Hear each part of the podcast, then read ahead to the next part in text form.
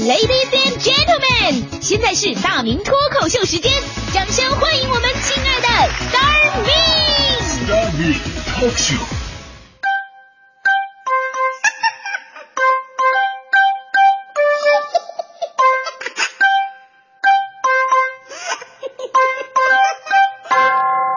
欢迎各位来到今天的大明脱口秀，我是大明。呃，大家伙儿经常听节目就知道，我其实是一个特别爱开玩笑的人，但是生活当中，其实呢，我也是这样的。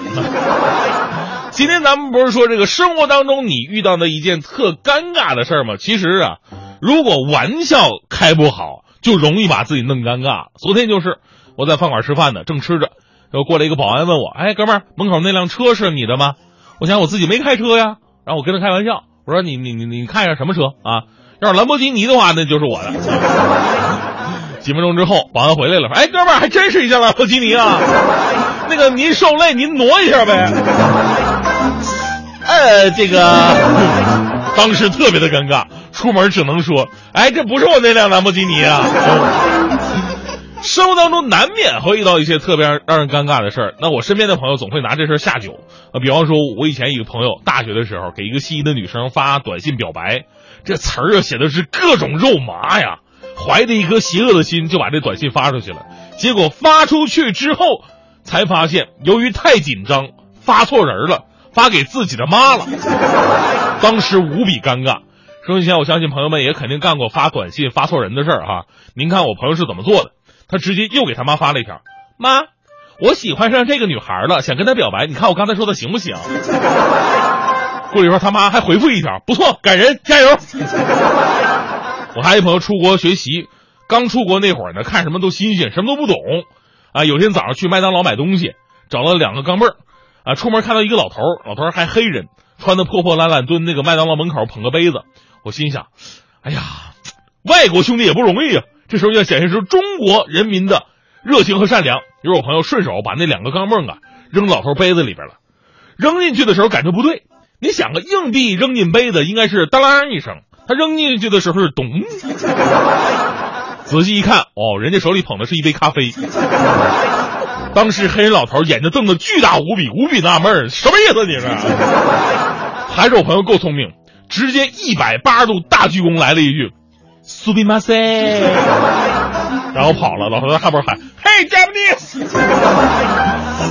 昨天呢，还看到一个新闻，也挺尴尬的，说这个福州的林先生啊，林先生在这个银行自助取款，结果呢，这银行的网点啊，他平时劳动就是特别的勤快，把这个玻璃墙擦的是倍儿亮，跟没有似的。然后呢，也没贴个警告标识。林先生取完钱之后呢，出门就邦，直接撞这个玻璃墙上了，直接撞出了轻微脑震荡。然后林先生暴怒啊，向银行索要五百块钱。其实说到这五百块钱，您该不该要？按常理来讲哈，公共场所安全隐患，但是没有贴上警告标识，相关单位是要承担责任。但是从个人角度来讲，如果是我这样的话，按照我的性格，这么丢人的事儿，我会装作什么事都没有发生的，然后吹着口哨，捂着脑袋就离开了。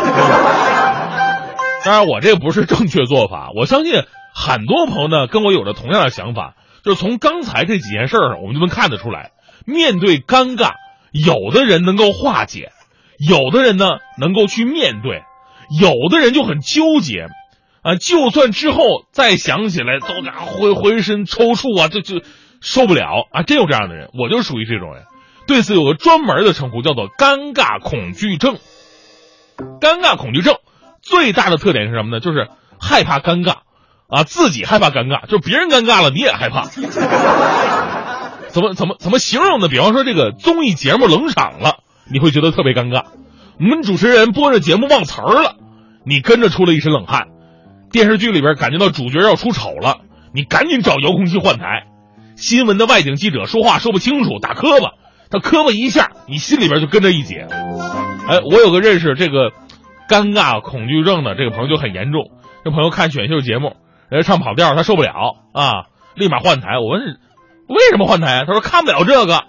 说他大学以前就参加校园歌手大赛，当众跑调，说这个阴影啊，一直是他一辈子最大的伤痛。所以，他现在看这个选秀节目，他自己受不了。我一直想知道他当年跑调跑到什么地步，会伤害这么大。还有个女生平时特爱看韩剧，她说人家看韩剧吧，就算看那种已经都出完的，起码得好几天。这个女孩基本上几个小时就能看完一整部韩剧，原因就是当他看到什么主角出丑了、兄妹相认了、临死交代遗言了，类似这种走情感戏的时候，他就受不了了，必须得快进。那你说韩剧内容不就是这玩意儿吗？是吧？啊，这个死那个死了，不是就是吗？啊，都快进了，不就剩个片头片尾曲了吗？别人尴尬，你紧张，这就是尴尬恐惧症的最大特点。所以怎么调节呢？心理学家说了，所谓的尴尬恐惧症啊，在学术上是并不存在的。别人尴尬，而你却感到紧张，是因为你把自己带入进去了。本来你自己搁这看个热闹就行，你非得感同身受。所以呢，会把这种尴尬的感受嫁接到自己的身上，这是一种正常的心理投射。但是，如果你本身就是一个多愁善感、容易焦虑、悲观敏感的人，那可真得要注意学会调节心态了。你要想着天上飘来五个字儿，那都不是事儿。如果非要都是事儿，顶多就一会儿哈，没有必要跟自己过不去。其实说到尴尬呀，你们那种是什么？撞门上啊，发错短信呢，这这是尴尬都太初级了。我以前遇到的一个尴尬才是真的尴尬。我我我不知道大家伙注没注意啊？不知道从什么时候开始，我一度跟欢欢同学传出绯闻啊，是人都说，别说你们了，就是我们同事都说，哟，你们两个怎么怎么怎么怎么着了？你们想想，那么大岁数，我能怎么着啊？后来我思考了一下，这事儿是怎么传出来的呢？啊？想来想去，估计是我们的那领导传出来的，是这么回事那天我在单位，我准备出去到外边主持一个活动，所以那天穿的稍微正式一点，穿着衬衫结果那衬衫领子扣啊掉了，因为我脖子比较粗嘛，是吧？就撑掉了。我属于那种生活比较不能自理那伙的，我自己也不会缝啊，我只好找一个身边的人，那只有黄欢了。那天我还就穿了这么一件衣服，我总不能说把衣服脱下来给他缝吗，是吧？不好啊。黄欢就说没事儿。你就坐那儿，你把脑袋抬起来，我给你缝。啊，你没办法，我就往那一坐，脖子一伸，黄欢同学直接在那给我缝扣。说实话，黄欢的这个技术也不怎么样，劲儿总使大，针头往上一拽，就直接在我下巴扎一针眼。那缝了一圈的扣，在我下巴扎了一圈的针眼，这家把我疼的眼泪都出来了。你没辙呀，你找人帮忙忍着吧。缝完以后还没有剪子，这时候欢欢就把脑袋凑过来，又把这线头咬断。就在这个时候，我们领导进来了。你们俩这干干干什么玩意儿？你们两个！